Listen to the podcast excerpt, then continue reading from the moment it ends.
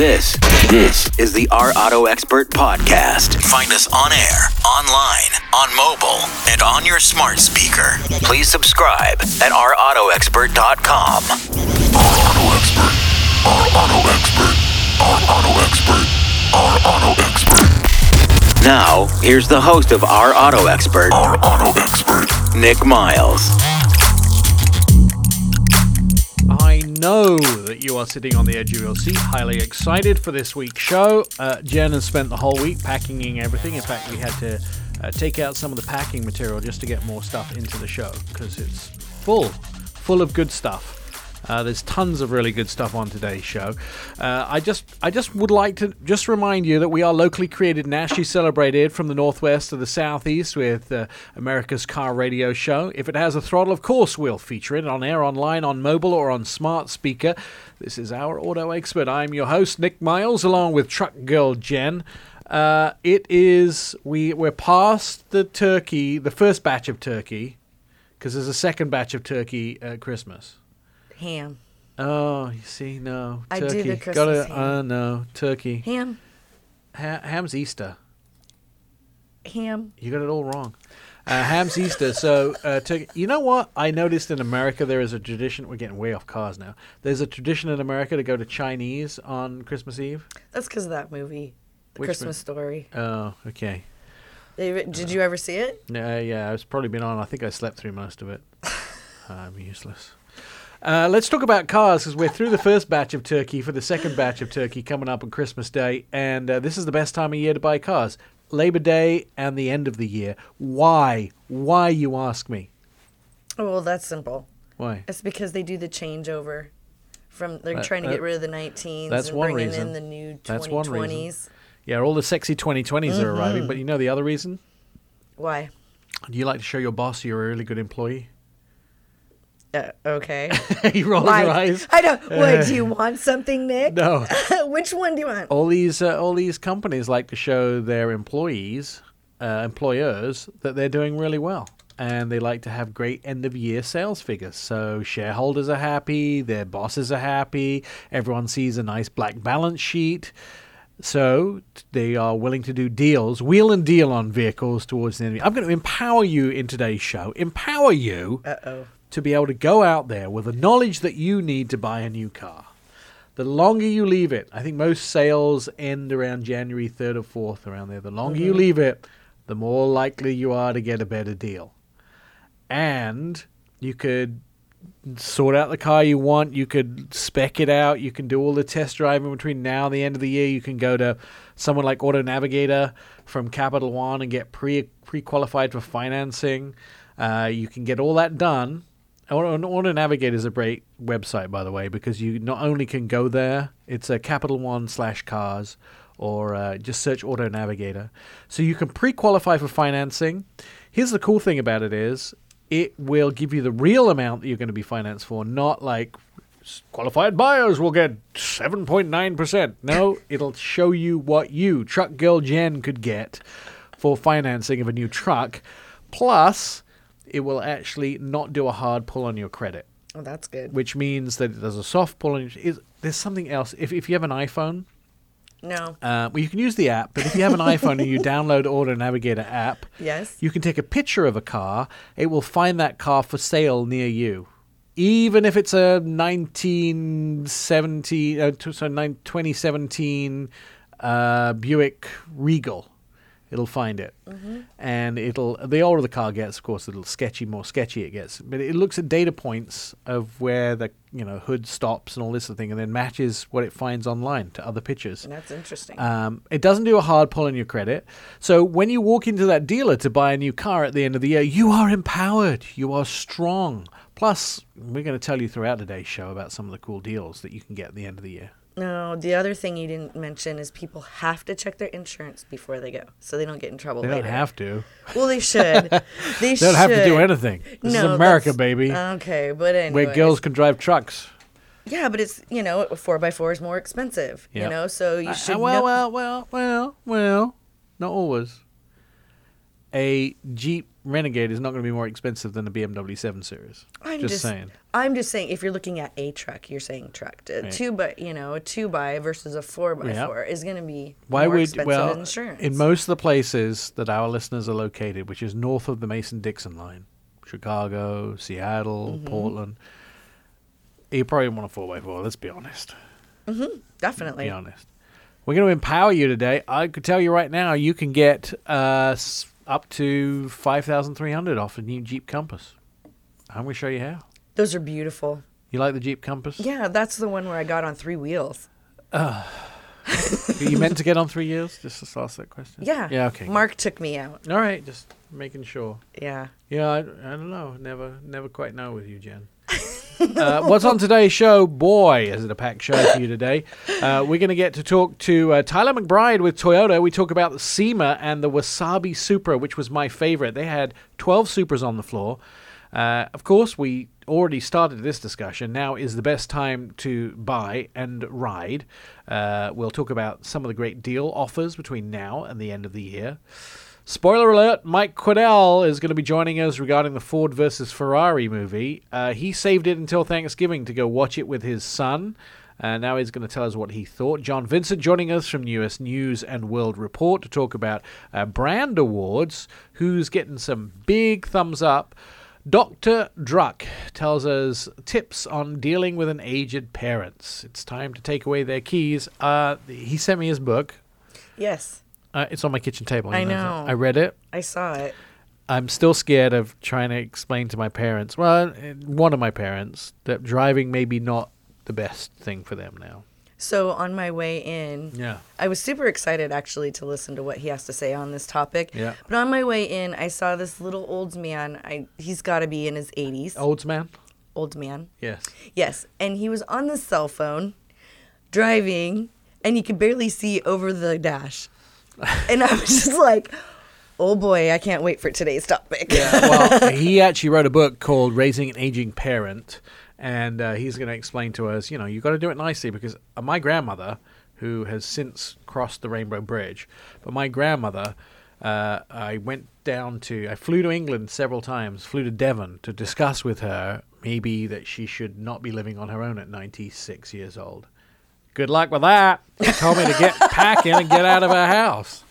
So it there's an art, there's a technique to Oh, uh, doing great. that. And of course, we'll talk about some vehicles that we've had in our driveway. Uh, LC500 from Lexus, that's what I've been driving this week, plus BMW Z4, the M version of that. Uh, I will tell you, I like that more. It's about uh, $40,000 less. It's a sexy vehicle. It is. And when you put me in it, it's like sexy with peppermint sprinkles on the top. All that's coming up in today's show. Our Auto Expert. Follow us on the web at ourautoexpert.com. You're listening to Our Auto Expert. Welcome back to the show. One of the uh, things I have enjoyed this fall and enjoy is uh, the sort of cool alterations that you can make to vehicles. The I guess getting them ready for uh, your personalization. And I was at SEMA this year when we got an opportunity to see what Toyota had done to the Supras. Uh, they had 12 of them, I think, on the stand. Uh, and they were everything from mild to wild. I got to see some of the ones that uh, had an awful lot done and some of the ones that had some body kits. Um, they got over 500 horsepower, lots of deliciousness. And you know how much I want a Supra, and I keep getting smacked down. So um, I'm not allowed to. Why are you getting smacked down? Because I have too many cars in the driveway. I know. It's a sigh. But I, I really tried hard. I tried so hard to get one and was just told no. So do you want me to like put on Yes, some please. charm for you? Please. Okay. Well, you have a big enough driveway for crying out loud. you could fit, fit at least 12 to 15 vehicles. Um, by the way, Jen, what was the first year of the Toyota dealership in the United States? 57. Ooh, look at you, Brainiac. I Where was it? Hollywood. Yeah, there you go. Uh, Tyler McBride is joining us on the phone from uh, from Toyota to talk about the SEMA vehicles. Uh, Tyler, first of all, um, it must have taken a lot of teams a lot of time to get these Supras ready for the show. Yes, absolutely. And hey, Jen, great job on knowing that Toyota history about 57 and starting in Hollywood. Well done. Thank you. Well, my question is, is why did they open it up on Halloween? That's a great question.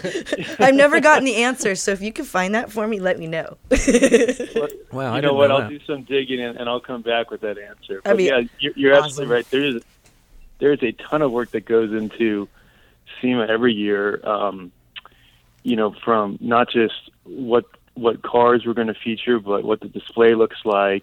You know, what messaging are we going to have? What groups are involved, et cetera, et cetera. It's uh, it's quite the amount of cooks in the kitchen, but in a good way. You know, as you can see, you know what we showed at SEMA um, last month was a result of all those uh, all, that collaboration. Uh, I will tell you too. I uh, for the Fox Sports show, I always get to sit down with Ed Laukes and talk to him, and he, of course, put his own Supra together with Rutledge Wood. They sort of had a, a friendly bit of competition going on.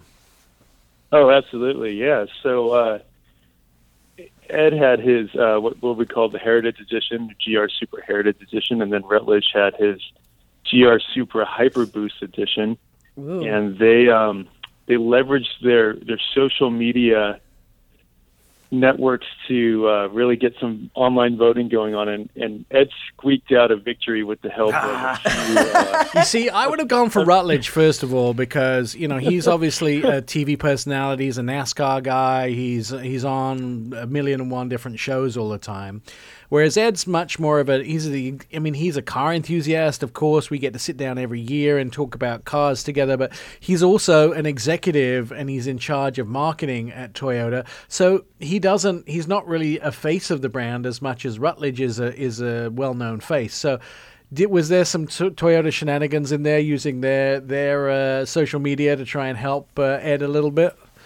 Yeah, so I know. Uh, well, we we gave so on the Toyota side, we gave equal, equal uh, social presence to Rut as well as Ed, but Ed did leverage like Jamie Little and a few other friends to really uh, boost his score. His his was a great car. You know, he had the Mark IV edition uh, Throwback. wing on the back. Yeah. And and so, but I'll, I'll mention when I was uh, on the way to the airport after the press conference, Ed was with me. So I, uh, you know, you knew what I was going to vote there. You know, it wasn't exactly uh, a, a time to um, really weigh either side. It had to be Ed for me. But but it was. I mean, as the voting showed, it was very close, extremely close, because they were two very awesome, fantastic Supras we had on display. Now, Nick, which one was your favorite? Actually, neither of the two. I like uh, uh, I like the wasabi. The wasabi was my Oh, favorite. the wasabi concept, yeah. yeah, Nick has a thing about green cars. I do. Uh huh. Okay. Do you remember the "Come on, I want to lick your lime" Oh Kona? yeah, yeah. And yeah, he has a thing about green. I don't know what it is. I'm attracted to to green cars for some Do reason. you- So, Nick, do you think we should make the wasabi color production level for all Supras? Well, here's the deal. That's an interesting question because I'm impressed with four, three out of the four colors that you came out in the last few years with. Mostly for the TRD versions, but the concrete, the sand, uh, the army green. Wasn't such a fan of the really bright blue. Ooh, I was. That's my favorite. Is it? Yes. But those colors, y- you guys, whoever works in the Toyota Color Lab, they need to get a raise, take the rest of the year off. They're, they really know what they're doing. The Wasabi Green, I'm sure that was the concept team, but that vehicle. I don't know if I want to wake up, to be honest, Tyler, seeing it in my driveway every day. But to be honest, Right. when I saw it on the floor, it was like, hello, I found my new friend. um, it, it was pretty impressive. What else did that vehicle have on it apart from a very bright green color? Well, yeah, it worked with. So um, you may know Troy Sumitomo. Yeah. His, his team over at Five Axis Bodywork really um, worked on a bunch of things on there with the forged aluminum wheels. Um, the Michelin Pilot Sport 45 tires were on there as well. Um, we had a little actually issue with the wing on, on the, the night before, and Troy stepped in and, and made that look beautiful, and hence it was your favorite car. Um, Brembo BM brake calipers on there um, with uh, let's see, slotted two-piece brake rotors as well. So yeah, it's a, it's a fun, not only a good-looking car, but it can be fun on the track. I like the fact, you know what sold me on that vehicle was the F 35 fighter jet inspired tailpipes. Yes. Uh, you look at those tailpipes; they do look like something that should be on a jet, and I think uh, that you should have those. Although I don't want to use, I think they went in the same place as the brake light normally goes, right at the back. Yeah, we we made a, a few adjustments there to Um, make that work. I didn't want to see that brake light go because that that brake light was uh, is pretty in I don't know it's different. It's uh, it's pro- uh, let me work it out. One two three four one two, three four. It's like uh, 16 LEDs or something the brake light at the back of the Supra. And uh, you have obviously, obviously had to take it out to put the tailpipes in. What Jan you don't like the tailpipes? What? I was just saying I I like the heritage. the I, Heritage I just saw all the pictures, yeah. Uh, it they did do a good job on the Heritage Edition. The tr- the question is now, Tyler. Obviously, all these great Supras that were on the floor of the SEMA show. How much of this is going to become reality? Because this is a car which is in its first year. It has the opportunity to uh, to be super super um, collector's item. So, what are you Yeah. going to take from SEMA and put onto the vehicle? That's a good question. Well, easy answer is some things will make it to production level vehicles. The answer to, to what that is is still to be defined. But we had our product specialists out there on the floor for the whole run of the show, and uh, they were capturing feedback from attendees in terms of what they liked, what they thought an accessory would cost in terms of an additional price to a car. So all that information is being taken in right now, and, and uh, you don't be surprised if you see some of these aspects in uh, future Supras here in the in, in the uh, next few years. I don't know if you know this, but I had a tragedy with a Supra. Um, Oh no! It, nothing, nothing bad happened to the car. But when I was on the launch of the Supra in Virginia, um, I asked very nicely if we could take it at the back of the building and do a burnout. I was told, yeah, I could take the film crew, but don't Oh. let people know that you're doing it because you didn't want everybody to do it. So I snuck it around the back and we did a burnout and we we filmed it. And uh, we, I had one of the camera guys film it on my camera on my phone, and then I posted it to uh, Instagram.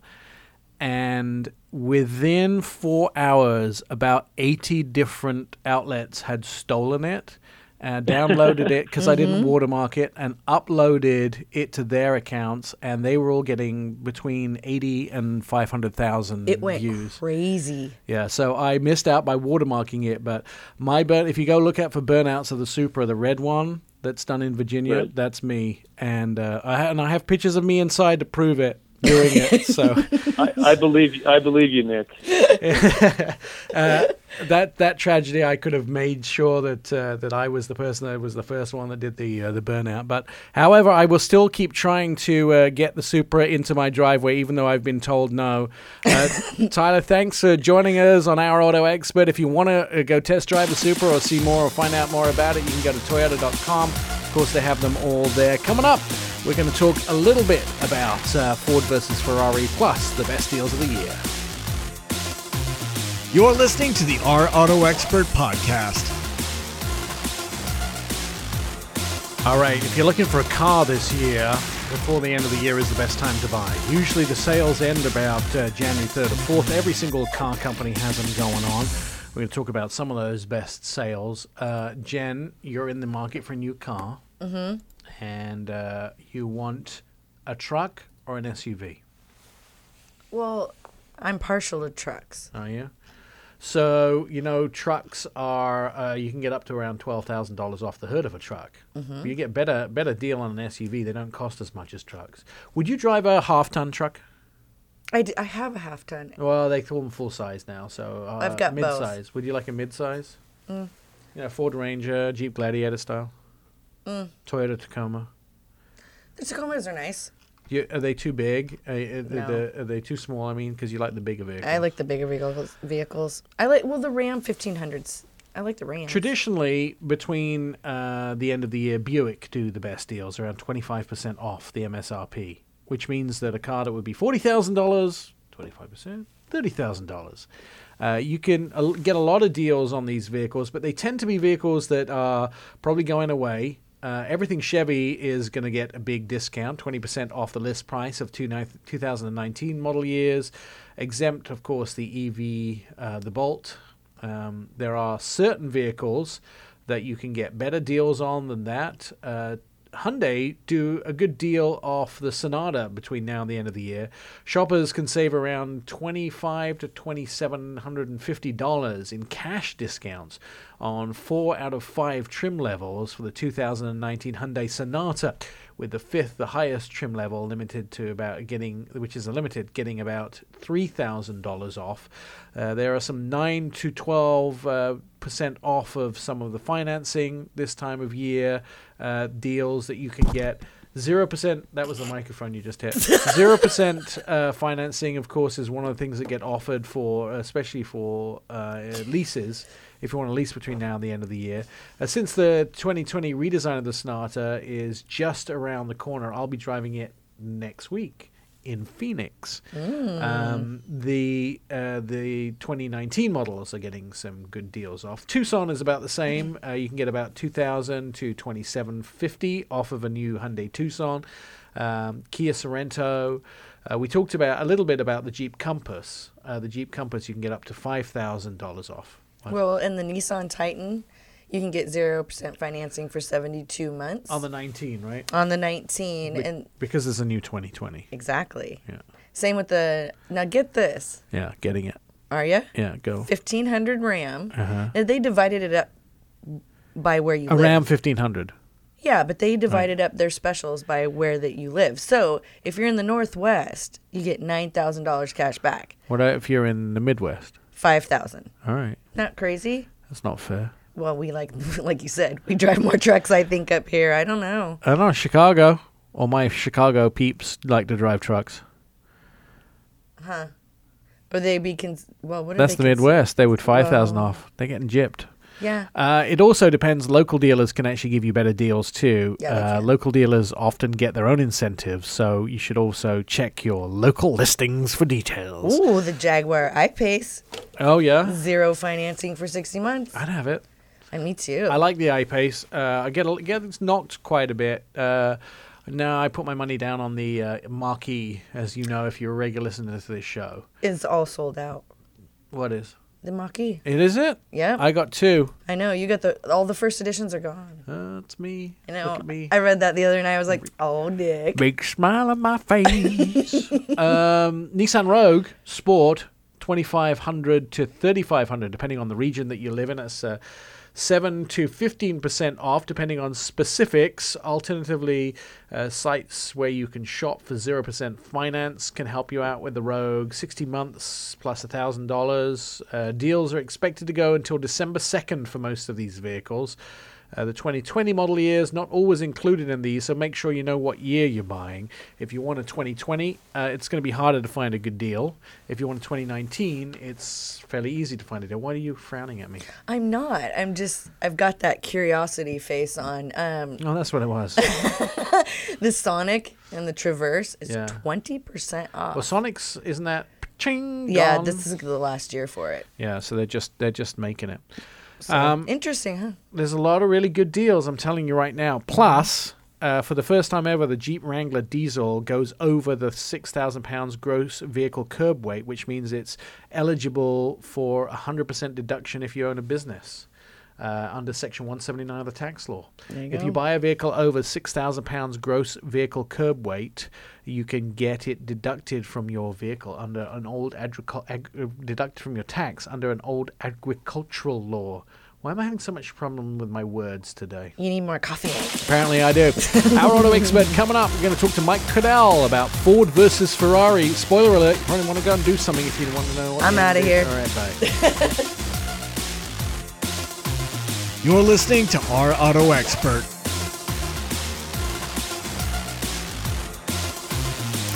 Jen wants to leave. Jen wants to leave the studio. Yeah, because I want to take my dad to see this movie, and I don't want it. You're mad at me now. Welcome to uh, welcome to Our Auto Expert. Catch up with previous episodes of the show on our website, ourautoexpert.com. You can hear all past shows. You can see automotive videos and read insider car stories about uh, your next ride. You'll find it all at ourautoexpert.com. The other half of Our Auto Expert joining us on the phone, Mike Caudill. You took your son. You waited a little while, but you took your son over Thanksgiving to see Ford versus Ferrari. First off, Jen, leave now. Just go. She's, Just she's gone. mic, She's already out. drop and go. She's out. She's done. She's like mad at me because she's why are we doing this? Because I want to take my dad and I don't want to ruin it. So So I, I did. Um, you know, you and I were in LA for the auto show, and you know they they were talking about the launch of the movie, and a lot of journalists had a chance. Ford uh, hosted us, they had a chance to go and watch the movie over at Fox Studios, and of course, you and I were up at midnight to go to do live television, so we didn't get a chance to, to participate in it. But I purposely didn't watch any trailers. And um, man, I will tell you, I waited to go watch it with my 12 year old son Tyler, and we loved the. I did not know it was going to be as amazing as it was. It was amazing. the trailers really look good. I haven't seen the movie yet. The trailers really look good. And I've heard that there's been lots of talk about what's true and what isn't true. I'm not reading those because I don't care because I want to remember the movie as what I want to remember it and not have all these people, Yep. you know, knock holes in it. Um, all right, so tell us, uh, did they do a good job at portraying um, uh, automotive history? They did. So so there's a couple different things. So there's two different movies. There's Ford versus Ferrari, and then on Netflix there's a movie called or a documentary called Shelby American. And I highly recommend watching that as well as watching the movie. So the movie was was pretty close on factual background of of what Carroll Shelby was all about. The one missing component to the whole movie was the omission of Peter Brock. So, as many people know, Peter Brock was responsible for the Daytona that was built, and he was he wasn't in the movie, and so um, he didn't. And, and if he was, it would have been a background role. So you didn't see Peter Brock and the influence that he had on Carroll Shelby, and and when Carroll Shelby lost his chicken farm, you know, Carroll turning and, and having his heart condition, turning to the whole concept of of moving from a chicken farm to racing. And so Peter Brock was the one that helped him start his racing school and, and kind of move in that direction. And I think that was a, a component that was missed in the movie. We didn't we didn't see that, but the the relationship between Carroll Shelby and Ford Motor Company. The movie should have been called Ford versus Ford versus. It should have been called Shelby versus Ford versus Ferrari because there was obviously a battle between Carroll Shelby and Ford Motor Company, and the fact that they didn't want Ken Miles to drive that car for them and race it was was part of uh, the, the heart wrenching part of the movie. You know something? Now I'm already sort of like worried about being too heart wrenched before I go see it. But it, all, it has a, obviously an amazing ending. Well, it had an amazing ending, but it was sad. So there was an amazing ending because, you know, here Ford Motor Company dumps millions of dollars into building out this incredible race car. They go over to, to take on Enzo Ferrari. They take on Enzo Ferrari, and they come out victorious. Now, Ken Miles didn't win. He he won the race, and he had the best lap time, set a bunch of different lap time records during the race. But Ford Motor Company said on that last lap, you need to be a team player and you need to let all three Fords cross that finish line at the same time. And when they did that, Ken Miles ended up losing or coming in second place. So it was really kind of a bummer. Um, and and it's funny, his name is your namesake, right? So he he shares your surname, uh, and he was also British. Um, As all- related, Nick. As all the best miles are, by the way. That's right. Well, I'm telling you, was the, the racing that he could do, the way he commanded a car was exactly the way Carroll Shelby um, commanded a car. And for us that didn't grow up with Carroll Shelby as a as a prominent racer, he was before my time. He was incredible, and that history um, changes the way I think of Carroll Shelby and Shelby American. Like I look at it in a much much different way. I think one of the reasons that I'm all uh, excited about watching the movie is I was on a plane about six months ago and I watched the Ferrari movie. Have you seen the Ferrari movie? I have. That depressed me so much about how cutthroat Ferrari were. Like it, it I, I'm sure they didn't authorize this because it, it was somewhat damaging to the company's reputation because they were so mercenary. You know, when drivers died in crashes, the first question they asked was, "How's the car?" Um, and that's That, it's exactly true. Yeah. that- that's depressing to me that uh, you, it was about the racing and about the car and not very little about the people. And I felt very much that Ford was a little bit more about the people.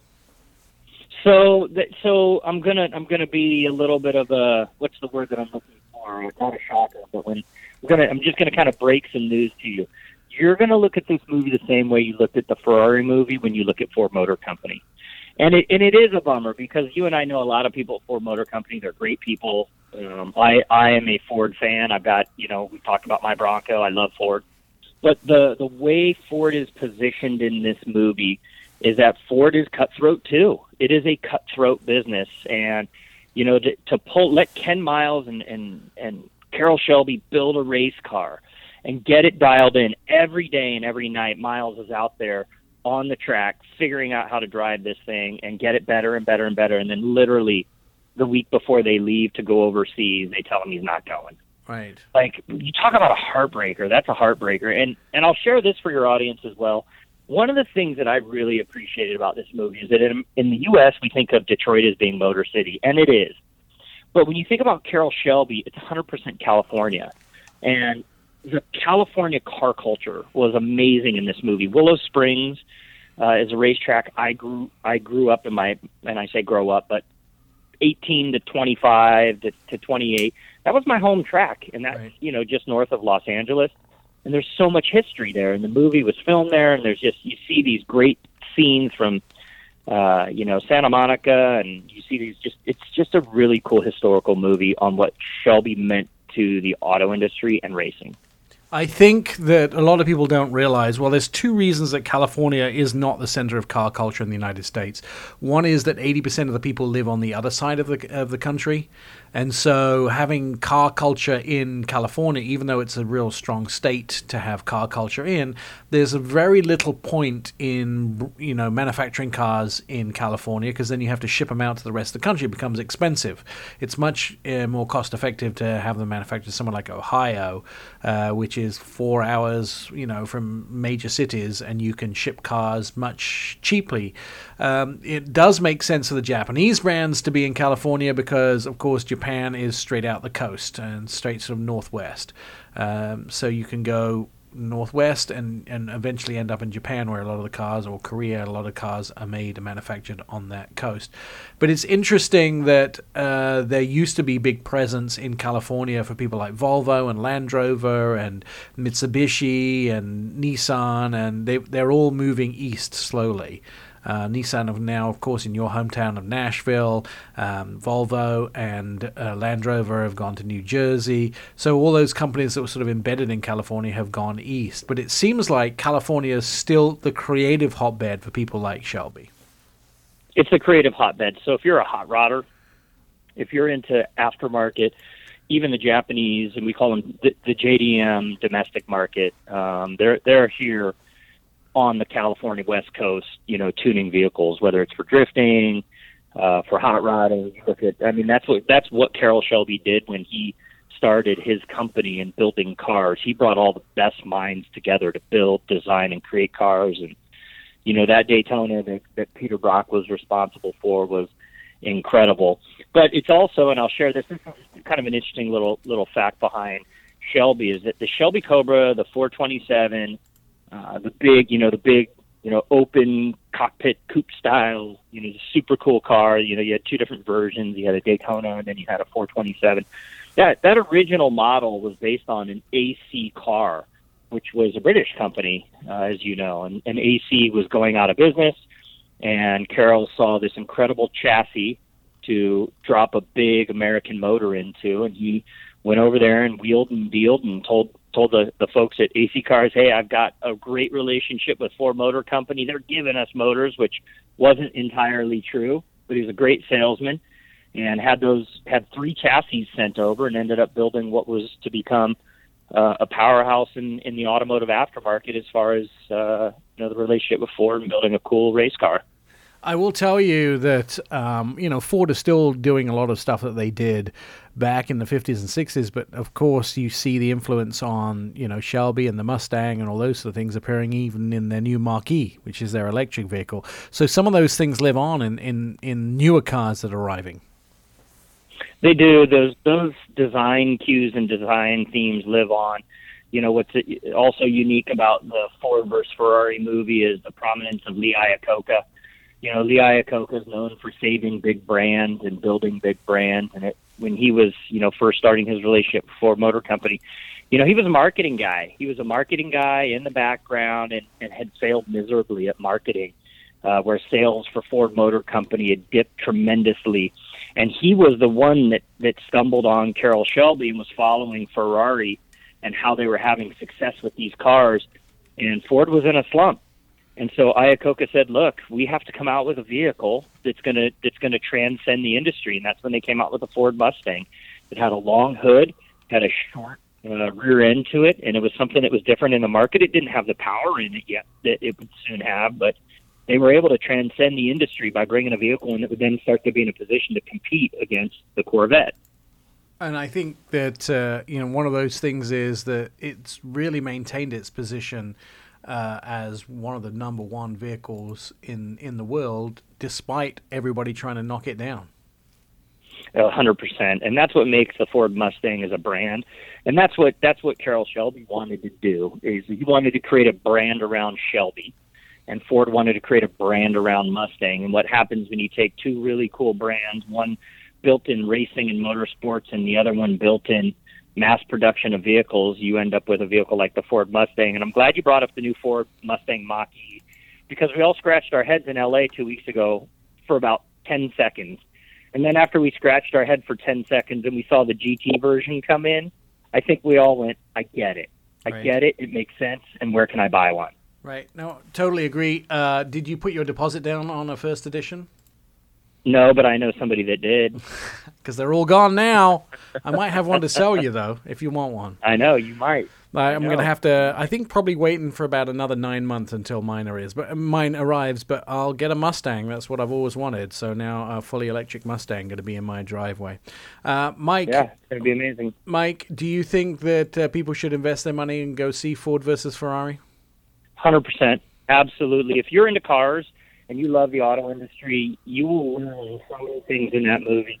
My son and I sat there, and he learned things, and I learned things about Ford Motor Company and about Carroll Shelby that we just didn't know. I didn't know, and I mean, I've been in this industry for a long time. I just didn't know the deep, rich history of how it all came together. And I would, I would recommend that if you do go watch Ford versus Ferrari, then spin it around and go on Netflix and watch uh, Shelby American because that there's a lot of great organic pictures in there. There's a lot of great history in there. It ties in Peter Brock and pulls the whole thing together. Talks about Enzo Ferrari and the race program. And Awesome. Jen, go do it. Go with your dad, watch it, and I guarantee you will be happy. Smile from ear to ear, with the exception of the end of the movie, which I won't share. Mike Caudill, read his stuff at ourautoexpert.com and see his videos right there. You're listening to the Our Auto Expert Podcast. Locally created now, she celebrated from the northwest to the southeast. This is America's car radio program. If it has a throttle, we'll feature it on air, online, on mobile, or on smart speaker. This is our auto expert. I'm your host, Nick Miles, along with Truck Girl Jen. Joining us in the studio, John Vincent from US News and World Report. Uh, US News and World Report just came out with their new uh, News Best Vehicle Brand Award, their Best Vehicle Brands Award. Uh, do people shop by brands, John, or do they shop by models? Both. Um, a lot of people shop by brands because that's what their families have always gotten. So that's always the safe choice. My dad told me never to buy Fords because his dad didn't like them. But of course, you know, I'm, I like Fords. I like pretty much every car out there.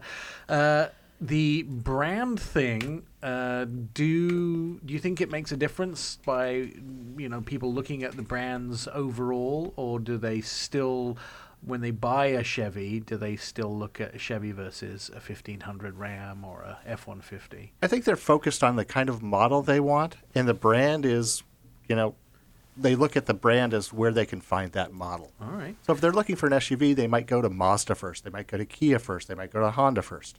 When you made this list up, uh, what did you look as criteria? So U.S. News is research based with our reviews, and what we did is we took the top ranking vehicles out of every brand and compared them to the top top ranking vehicles out of every other brand, to see which brand had the highest level of top ranking vehicles. And so when we say top ranking, is that that's what customers liked, or that's Th- that's based on our new car rankings and reviews. okay? And and how is that gathered? How is that info gathered? Is it talking to people that buy the vehicles? Is it talking to people that test drove them? At US News, we use a consensus based uh, review structure where we look at reviews from across the auto industry and pull data out of them, mix it with quantitative data on predicted reliability, safety, and a number of other factors, and come up with a ranking. So let's talk about who made the bottom of the list.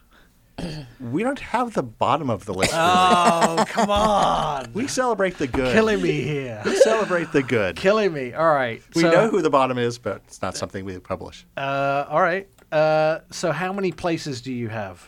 So we have um, top- best car brand, best SUV Okay. brand, best truck brand. Do we have runners up or just the best? We do not. We talk right. about the best. Let's talk about the the best truck brand then. The best truck brand is Ram. Okay. And why do you think that? Uh, the Ram 1500 has been very well accepted by customers. It does some things that other trucks don't do. It has air suspension. Has by far the nicest cab in the industry. It's uh, it's it's doing very well in the marketplace. It also injected somewhat of fear into the competition because immediately that it started to win all the awards, the announcement from Chevy was, "We're completely redoing our interiors. We know they suck. Sorry." and they, and the new Silverado 1500, it's a good truck, but it didn't go far enough in what it needed to update. Right. The interiors are often places you can save money because in years gone by, people have gone, well, they look at something shiny on the outside, especially in the 90s. Like the 90s was the worst year for this. You could get inside a Subaru in the 90s, you could get inside a Mazda in the 90s, and you go, mwah, mwah, mwah. It looked really good from the outside, but you got inside and it smelt bad plastic and it was all sort of press molded and it was never finished right. There was bits of sort of wispy plastic coming off the dash. Well, and in the truck market, the truck market has changed dramatically. It's no longer somebody looking necessarily for a utilitarian vehicle. They're looking for an SUV with a bed, And, and they're willing to pay seventy thousand dollars. and they take their family out to family events and they travel long hauls with the family as well. So kids are going to need USBs in the back and entertainment systems, and the people in the back row are going to need to be comfortable, right? Yep. Uh, it's really turning into sort of the SUV, uh, um, what the SUV has become as well, except without with an open bed, I guess, in the back. Exactly. Uh, so Ram did did really well. When we move over to the SUV character or the SUV list, did they do as well? SUV was a surprise this year, Right. um, because Honda has dominated in the SUV category for years. Oh, okay. And this year, Kia took the uh, the award on the strength of the Telluride, the. Oh, refreshed I uh. Sorento. Uh, the Sportage is doing well. Uh, we classify the Soul as an SUV, and the Soul does extremely well in our rankings. Right. Let me. Um, I talked to a lot of the jury who choose the North American uh, truck SUV or truck utility vehicle of the year, and a lot of those guys um, have the choice between the the Telluride and the Palisade. Which is Hyundai's version of the Telluride. They are very similar vehicles in the underpinnings, but on the top they are uh, very different. However, the Telluride seems to be getting the core of the votes. I think you're right. I think if the Telluride doesn't win the NACTOY award this year, there's something wrong with the NACTOY awards. Well, there's another problem they face, which is that, uh, for instance, you get to choose. You can't give all the votes to one person. It's sort of a voting point system, so you can give the maximum. I think you get 25 votes. You can the maximum is 13 or 15 you can give that to one but then you have to divide the rest of the points between who else so you've got the aviator the palisade and the telluride a lot of people think that the palisade and the telluride are going to split the votes and uh, the aviator is going to come from behind and win that is a possibility. And the Aviator is actually a very nice car. It, they did a really, really great job, and the Corsair, which is sort of the smaller version of the Aviator, is just as good as well. I think Lincoln have really turned a corner. When we come back, we're going to find out from uh, John Vincent from US News and World Report who wins the best car brand of the year. Plus, we're going to discuss a little more about some of those deals you may be getting ready to purchase, if you're getting ready to purchase between now and the end of the year. Uh, what you should be looking for, some of those deals, and how you should be looking for them. Uh, have you you've done a whole bunch of research on the deals too, John? We have. We're going to give you all of that sort of stuff coming up with those deals as well. Plus, uh, towards the end of the show, we're going to actually tell you what those deals are, as well as tell you how to shop for them uh, in the U.S. News and World Report coming up. So that's all coming up. Are we? We're, oh, we still got a minute to go. I thought we uh, we were out of time. Okay. Let's do the car now, and then do the deals Well, let's do the luxury now, and then Oh, a luxury. Luxury, was- SUV. luxury, luxury is easy. It's Porsche again. Really? Yep. And and Lexus are chomping up their heels, but they haven't quite overtaken them. Right. It's, it's the one thing where Porsche seem to just get everything right every year. And considering you know what our reviews are based off of, which is what reviewers like, reviewers love Porsche, and they're a little bit more split on Lexus. And yet, Porsche are one of the hardest car companies ever to deal with. I don't think I've uh, test driven a Porsche in the last like four years or so. So they, they make my life very difficult to deal with, but that's because they're so popular. Uh, when we come back, we'll talk about the US News and World Report best car brand for the year, plus some of those deals. If you're running out to go shopping, we'll tell you where you might find some good deals on new cars. Coming up on our Auto Expert. You're listening to Our Auto Expert. You've heard me talk about this before, and I've mentioned that um, I'm getting to the stage in my life where my parents probably need a little work. Um, they are not doing as well at things that they used to do really well at.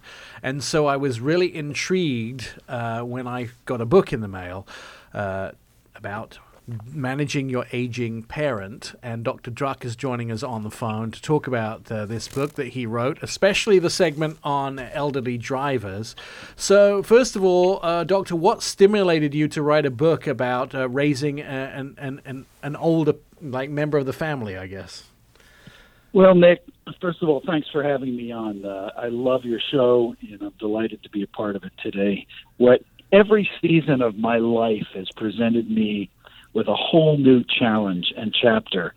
Uh, it, we have to summon newfound courage to deal with every single season of life. And I've written a book in every season of life. And in this season of life, I've been helping an aging mother. I've been taking care of her. I've been helping her make decisions. I've been her helpmate, supporter, advocate, taking her to doctor appointments, helping her downsize and move into a, a smaller home, et cetera, et cetera. All these transitions that our parents go through with health, with where they live, with their finances. And one of those huge things, because my mother loved to drive, was making a transition to no longer driving because she felt she could not do that safely anymore. Now, what if I, I have the opposite problem? So, just to give you a little background, my uh, 96 year old grandmother, when she lived in Seaton in Devon, I went down there several times to have a chat with her about perhaps going into uh, more of an assisted living situation. She had home health that came in uh, every day to sort of help her clean and that sort of thing. And she basically kicked me out of the house if I if I ever mentioned it. Uh, she uh, has passed over the Rainbow Bridge, but my parents are now getting to the age where you know, occasionally my mom says, I think your dad may have fallen asleep at the traffic light this week. And that's a red flag for me. So, how do you deal with it when the parents aren't willing to have a conversation? Yeah, it's terrifying. And when you run into a wall of resistance, there are a couple of things you want to make sure you do. The first thing is to set a tone of compassion and understanding. You know, they're losing their independence, maybe their identity, status, mobility, freedom. You know, they're going through quite a change. So you being a compassionate listener, trying to understand, and then asking permission to have a conversation. Sometimes we just we just we blindside them because of mom, I got to talk to you about driving. Instead of blindsiding them, ask permission. Mom, would it be okay, and when would it be okay for us to have a conversation about your driving situation? Once you've gotten permission, then how do you lead? You lead with your own voice rather than putting them back up on their heels, getting them defensive. You want to say, "Listen, I'm concerned. I'm scared, mom. You know, I love you, and I'm I, I worry about your health, and I would never want you to be in a situation where you could hurt somebody else. But I'm concerned about your driving. And those are the first three steps of raising an aging parent who's resistive. I think one of the things that's hard is uh, it's the first time for many of us to go through this. Uh, John Vincent is in the studio with us from US News and World Report. Uh, John, you had this with your parents at one point in life, and you managed to find a loophole to get through to your mom, didn't you? Yeah, mom was great because mom realized that you know her faculties were declining, and realized that she was unsafe on the road to other people.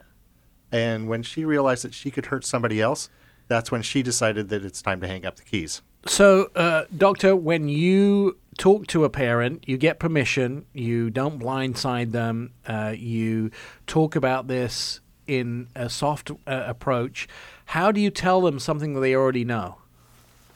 Well, you know, you, you express your concern. You say, "Mom, we've had," or "Dad, we've had this conversation," or "When I've tried to have this conversation with you in the past, it, it's not like you're interested. You really don't want to discuss it, yet I need your help." You know, the word "help" is the least utilized four-letter word in the English language, and often it's that request for help, much like John said. You know, it's it's saying, "Mom, I need your help," or "Dad, I need your help." I'm concerned. I'm concerned you might hurt somebody or hurt yourself. And then I think then we have to give them some options, alternatives. Like, would you, mom, would you be willing to take a Lyft or an Uber with me just to see how it is? Because I'd like to help you start utilizing, you know, some of these services that are available to you or to call me and I could take you to that doctor's appointment. And I think then it always ends up best if we thank them for their consideration. You know, and and ideally that's what's going on. Now, if you're the parent who's listening to this and saying, you know, hey, nobody's going to tell me what to do, and uh, you know, nobody's going to tell me when I'll decide that. Um, you know, I I would suggest if you're the parent, soften up a little bit, lighten up a little bit. You're who's who can you trust more than you know your adult child? Often they are the person who has your back more than anybody who you can trust. And they're trying to tell you something that they're worried about, they're concerned. And maybe it's time to consider turning the page, just as you have with other things in life. Perhaps you're retired, perhaps you've moved out of the family home, which was too big to manage, and so on. So, what's the next step if they just, or if you're just a complete impasse and they won't listen to you about, you know, hanging up the keys? and they're insisting Yeah. on driving even though they're a danger on the road. Well, you know, my book is called Raising an Aging Parent, and I'm often asked, is it really like raising a child? And in some ways it is, because when our kids aren't making good decisions on their own behalf, when they're not using reason, when they're not being safe, what do we do? We exert executive privilege as their parents. We do take over and take responsibility because they're not going to make a good decision and they're putting themselves and other people at risk. So I think that sometimes that tough love, you know, I have a whole chapter on tough love with an aging parent. Sometimes we need to invoke that tough love position. As as much as we hate conflict, as much as we avoid it, sometimes we need to face in and that that's the kind of love that our parent really needs. Dad, I'm I'm not going to let you drive anymore. I am literally taking away the car keys or I'm disabling your car because I I I can't reason with you and I don't think you're making good and responsible decisions for yourself. Now you may not be the best person to say that to your Dad. It might be their doctor. You go with them to a doctor, you call their doctor. It might be their lawyer or their one of their friends, or it might be one of your, your brother or your sister that has a better line of communication with your parent that would be the best person to exert that tough love or that softer approach. Do you uh, is this a one-time deal with them, or is this uh, how long does it take? So let's say you want to go over a space of time. Uh, is this something the conversation you need to start with uh, two or three months ahead of time, and then slowly get a little more pressure? Yeah, I think you know what we do, Nick, is we build. You know, it's almost like opening a line of credit. We open a line of communication by becoming great listeners and asking open-ended questions of our parents all throughout, as, as often as we can, so that they know that they can entrust us with even the most sensitive and difficult conversations because they've got a lot that they're dealing with in their lives. And and wouldn't it be great to establish that line of credit or communication so that when the very tough decisions and situations arise, they already trust you. You're not coming in cold. And I think it does, it, the more you can warm to that conversation, you can even say, you know, Mom, I'm a little concerned about it, and, and why don't we watch it over the next couple of months? You give it some thought, and, and let's talk about it again in a month or two. And that way it's a, a progression. All right, let's uh, tell us again, uh, Doctor, the name of the book, where we can find it, and uh, and what it'll help us with. The book is called Raising an Aging Parent uh, uh, Guidelines for Families in the Second Half of Life. And it's available on Amazon. It's available if you go into your bookstore and order it there. Uh, and it's available if, if you can't find it anywhere else, you contact me online at www.ken, K-E-N-D-R-U-C-K dot com. Excellent. Make Good sure to get your information. I'm going to put some of this to use. I'll let you know how it turns out. Uh, my dad's quite a challenge, but we need to at least help him transition. Coming up, we're going to talk more about some of the best deals you can get in the last half of the year. I'm Nick Miles. This is Our Auto Expert. You're listening to the Our Auto Expert Podcast. John Vincent, our guest on Our Auto Expert this week. We're talking about the best car brands. Of course, uh, locally created, nationally celebrated from the Northwest to the Southeast. This is America's Car Radio Show. If it has a throttle, we'll feature it on air, online, on mobile, or smart speaker. This is Our Auto Expert. So, we've been through the top truck brand, uh, which was Ram. We've been through the top SUV brand, which was Kia. Uh, we've been through the top luxury brand, which was Porsche, as it is every year. Uh, so we're left with the top car. Is that right? It is. And the top car. for car? the fifth year in a row, the top car brand is Mazda. Really? So interestingly enough, that Mazda are struggling a little bit because they had a lot of European emission standards to, to meet, and it cost them a lot of money. So even though they were uh, their sales are up five percent, the company's struggling a little bit. And it's kind of one of those companies like Subaru, super popular. Everybody likes their vehicles, but they're just so small. They kind of reach the window all the time. Exactly. It- Mazda's always struggled in the American market, and it's not because they make bad cars. They make excellent cars, but they just can't break out and make people aware of what they do. Uh, and they do spend a lot of time. Uh, they, they for many years they won the best fuel economy uh, for their whole fleet. I think Hyundai beat them a few years, so it's always sort of between Mazda and Hyundai who has the best fuel economy. But the interesting thing about Mazda is they they have the Skyactiv, which is a sort of culmination of systems to bring their fuel economy numbers uh, up. But they've never had uh, really electric or hybrid vehicles.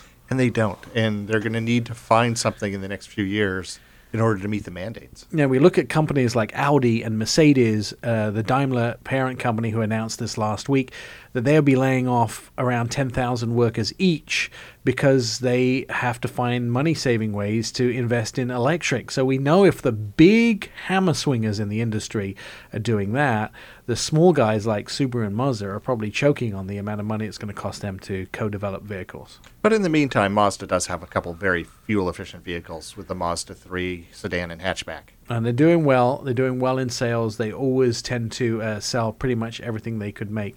Now, with the end of the year approaching, John, some of the deals that you've come across at U.S. News and World Report, uh, tell me what sparked your interest. So the deals this December are going to be spectacular. It's going to be the strongest sales month of the year, um, partially because there's a bigger inventory of remaining 2019s than we've ever seen of a previous year model. And the sales have been fairly strong this year. We kept hearing that there would be a million cars down, but so far, pacing up to September, the last the th- the three quarters that we've had, they've still we, like our sales are still on track to to meet what we did last year. And we may be short, but not as much as it initially was thought. Right, In November, you're going to see a sales bump because we've had five weekends in November, and that always brings a, a bigger bump. But those 2019s are still there, and they got to get rid of them. All right. So, what are the deals that uh, that you think that people should be running after? Well, there's even with uh, interest rates bouncing around a little bit, there's still a ton of zero percent cash out there, and zero percent financing is a great way to save money on a car. Maybe not when you buy it, but over the term of the loan, you save thousands and thousands of dollars. And then uh, some of the money off the hood, we know that uh, car companies operate in different ways. So, for instance, Chevy will price their cars at full price. You can walk in the dealer and get up to ten, twelve thousand dollars off the hood of a brand new Silverado. That's just the way they work. Uh, but other car companies are offering sort of big discounts initially. Yeah, there are a few ways that car companies do it. Some of them, the incentives are directly to dealer, and you never actually see them as a shopper. Others are marketing straight to shoppers, marketed straight to shoppers.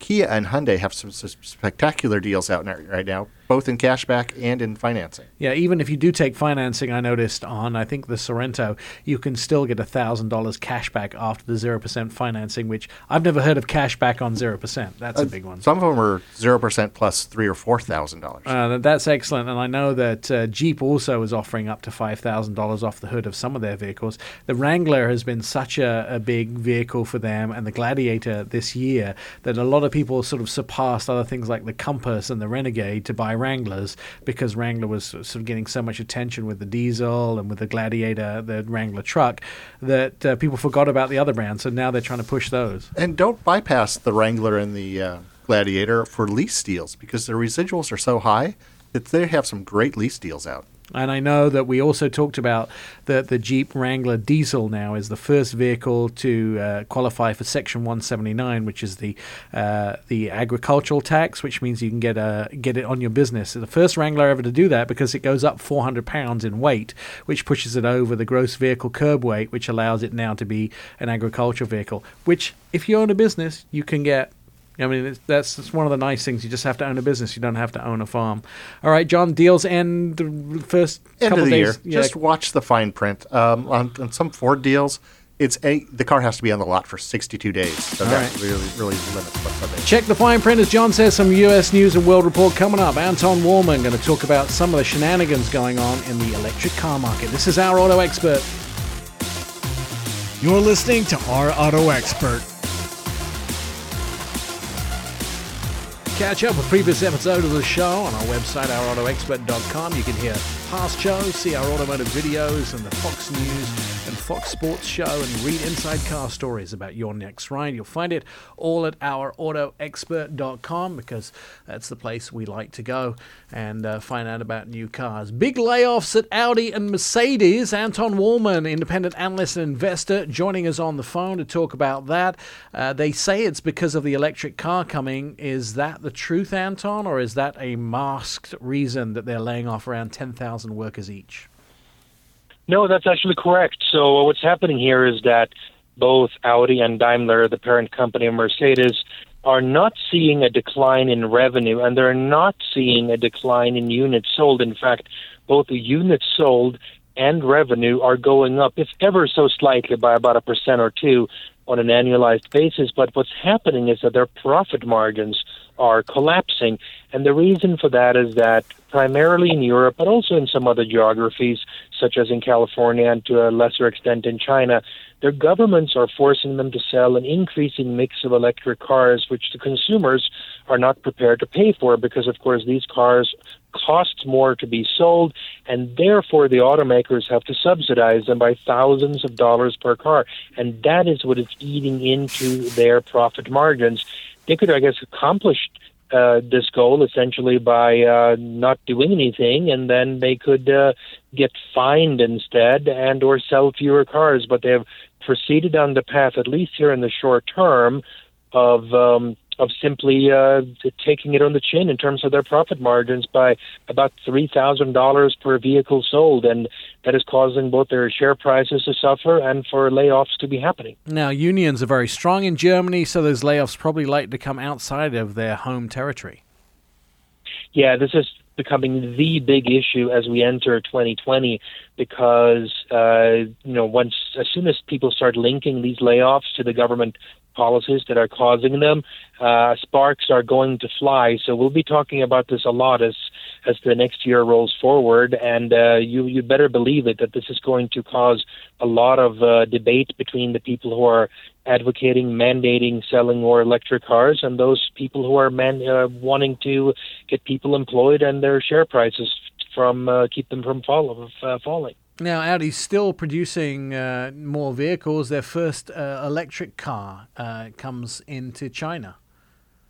That's right. So Audi first started producing about a year ago their first electric car in Europe, and now they started manufacturing a different model which will not be exported to Europe or the United States in China. is really strictly for the domestic Chinese market. So uh, that is what's happening there. This has been in the works for many years, and it's finally come to pass. So we should see from the entire Volkswagen Group numerous all electric vehicles come online here over the next year, year and a half, and this is merely the very first one and they're all, all already they're uh, they're boosting the range of their new e-tron.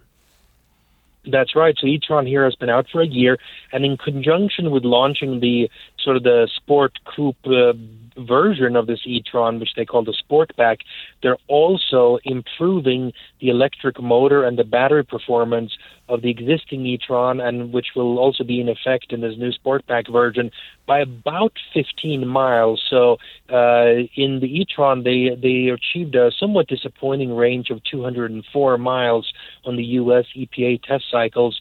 And uh, now that looks like it's going to be improved by as much as about 15 miles. So look uh, look for a new rating there that could approach about 219 miles of range. And of course, the Sportback has some better aerodynamics, weighs a handful of pounds less. So maybe that one could reach 220 or 225 miles of range as it gets certified here in the U.S.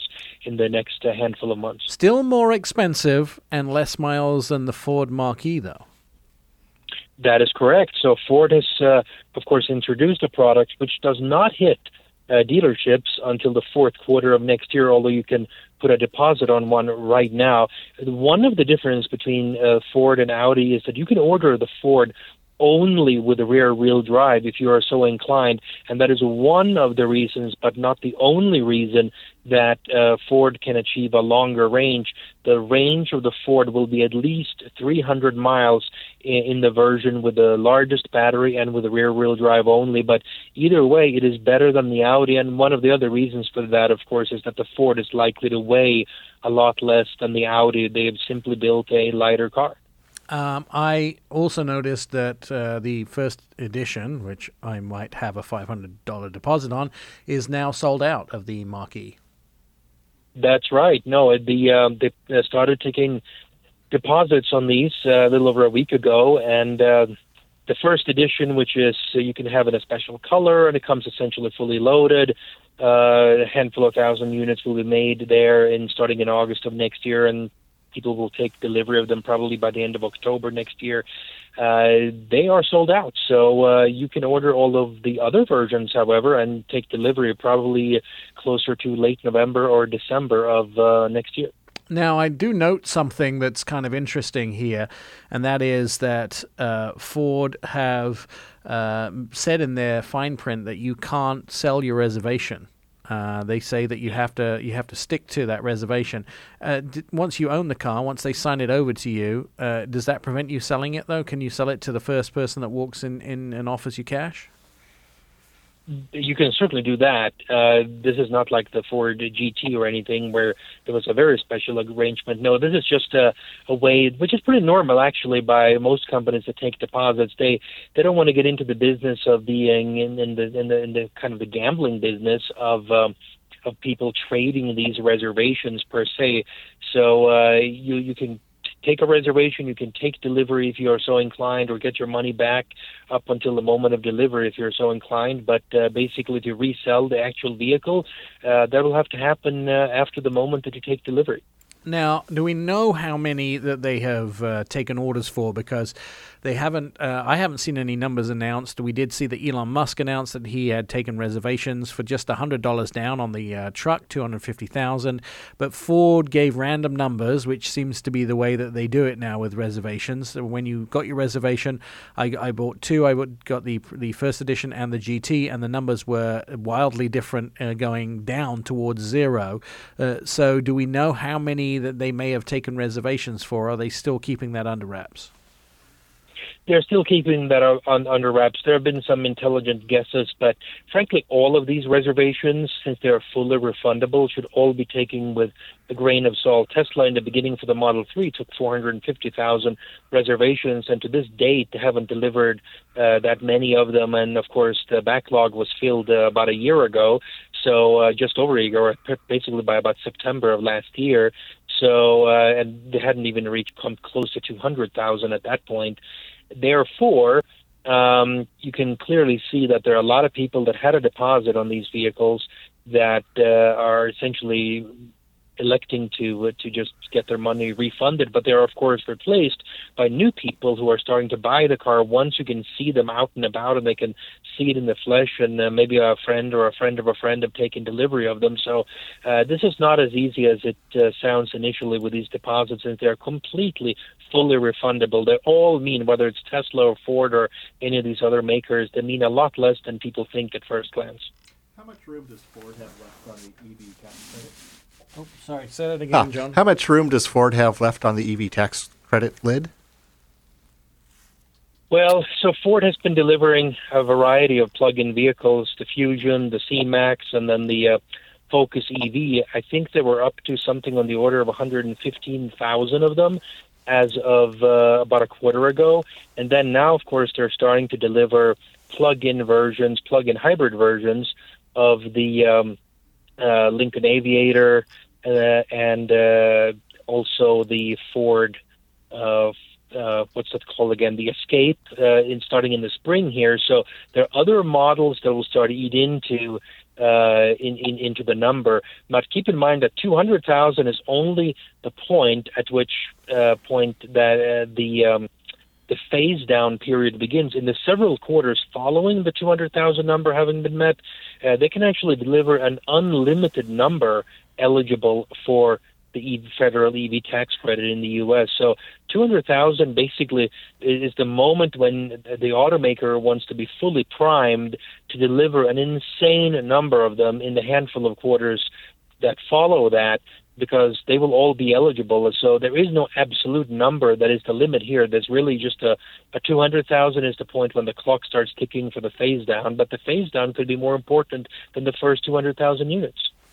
All right, let's uh, let's talk about uh, other uh, vehicles coming. The electric pickup truck from General Motors is now got a schedule of December 2021.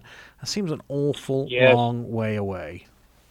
That it is, but uh, you have seen now anything from Rivian to Bollinger to Tesla and Ford um, have basically put their foot down and will be in the market roughly by that time period. Rivian might be, be there a hair earlier, as will the, the tiny little company Bollinger if they get off the ground. Uh, but uh, both Tesla and Ford have said fourth quarter 2021. And now GM comes in and lo and behold says exactly the same thing, fourth quarter of 2021. So GM, Ford, and Tesla, which you have to uh, kind of consider to be the larger players in terms of who has the potential for this market right now, they, they will hit the market amazingly at the exact same moment in time. So this will be rather epic if we fast forward here uh, uh, 24 months from this uh, glorious moment in time. All right, so uh, let's talk about the one subject that still seems to be um, a premium subject for everybody who likes electric vehicles Ford versus Tesla, the big towing battle. Do we care? Is it really going to happen? Is it apples to apples, or is it all just Elon Musk shenanigans? No, I think Ford made a very weird mistake here. They had a some executive come out on Twitter challenging uh, Tesla to uh, some species of fair fight uh, under some better circumstance, and uh, and uh, Elon Musk basically on behalf of Tesla said, "Fine, bring it on." Uh, more or less, you tell the place and time, and we'll be there. And Ford basically blinked. I mean, this is pretty ridiculous as far as I'm concerned. I mean, look, for Ford either you know you can't joke about these things because you know we know that Tesla says a lot of things that from time to time seem to be not so serious, but in this case, I mean, Ford cannot be serious here, right? When they when they withdraw from having said something that seemed so serious anyway, and now they tell us that it was just a joke. So a bit disappointed, to be honest. We don't really know that much about the Tesla truck, though, do we? He gave he, Elon gave a bunch of figures. He gave the lowest price, but uh, just looking at the truck, I know it doesn't meet pedestrian safety standards, so a lot has to change, right? Well, there's so many things that have to change. Your mind gets dizzy just knowing where to begin. But I think the most important part is just the price. The cost to manufacture this thing with the size of battery that will be necessary to give the amount of range uh, for the different versions that they promised in their presentation will imply a cost that is far higher than the prices that they gave, you know, 40,000, 50,000, and 70,000 respectively for the three versions, you cannot possibly make a truck uh, profitable at those price levels with the kind of battery that will be necessary to reach 250 300 and 500 miles respectively for those three prices. That just simply isn't going to happen. So he's essentially going out there and trying to sell a dollar for 50 cents, which is, of course, no surprise then that a lot of people are going to be willing right. to put a $100 deposit on the product in question. Anton Wahlman, independent analyst and investor. You can uh, read his stuff at Seeking Alpha and also at The Street. And John Vincent, thank you for being here from US News and World Report. Jen, and you can listen to all previous episodes of the show at our ourautoexpert.com. We'll see you again next week. Until then, just try and drive safely, will you? You've been listening to Our Auto Expert with Nick Miles. Find all the show episodes at ourautoexpert.com. Please follow us on all social media Twitter, Facebook, and Instagram at Our Auto Expert and message us for a quick and witty response.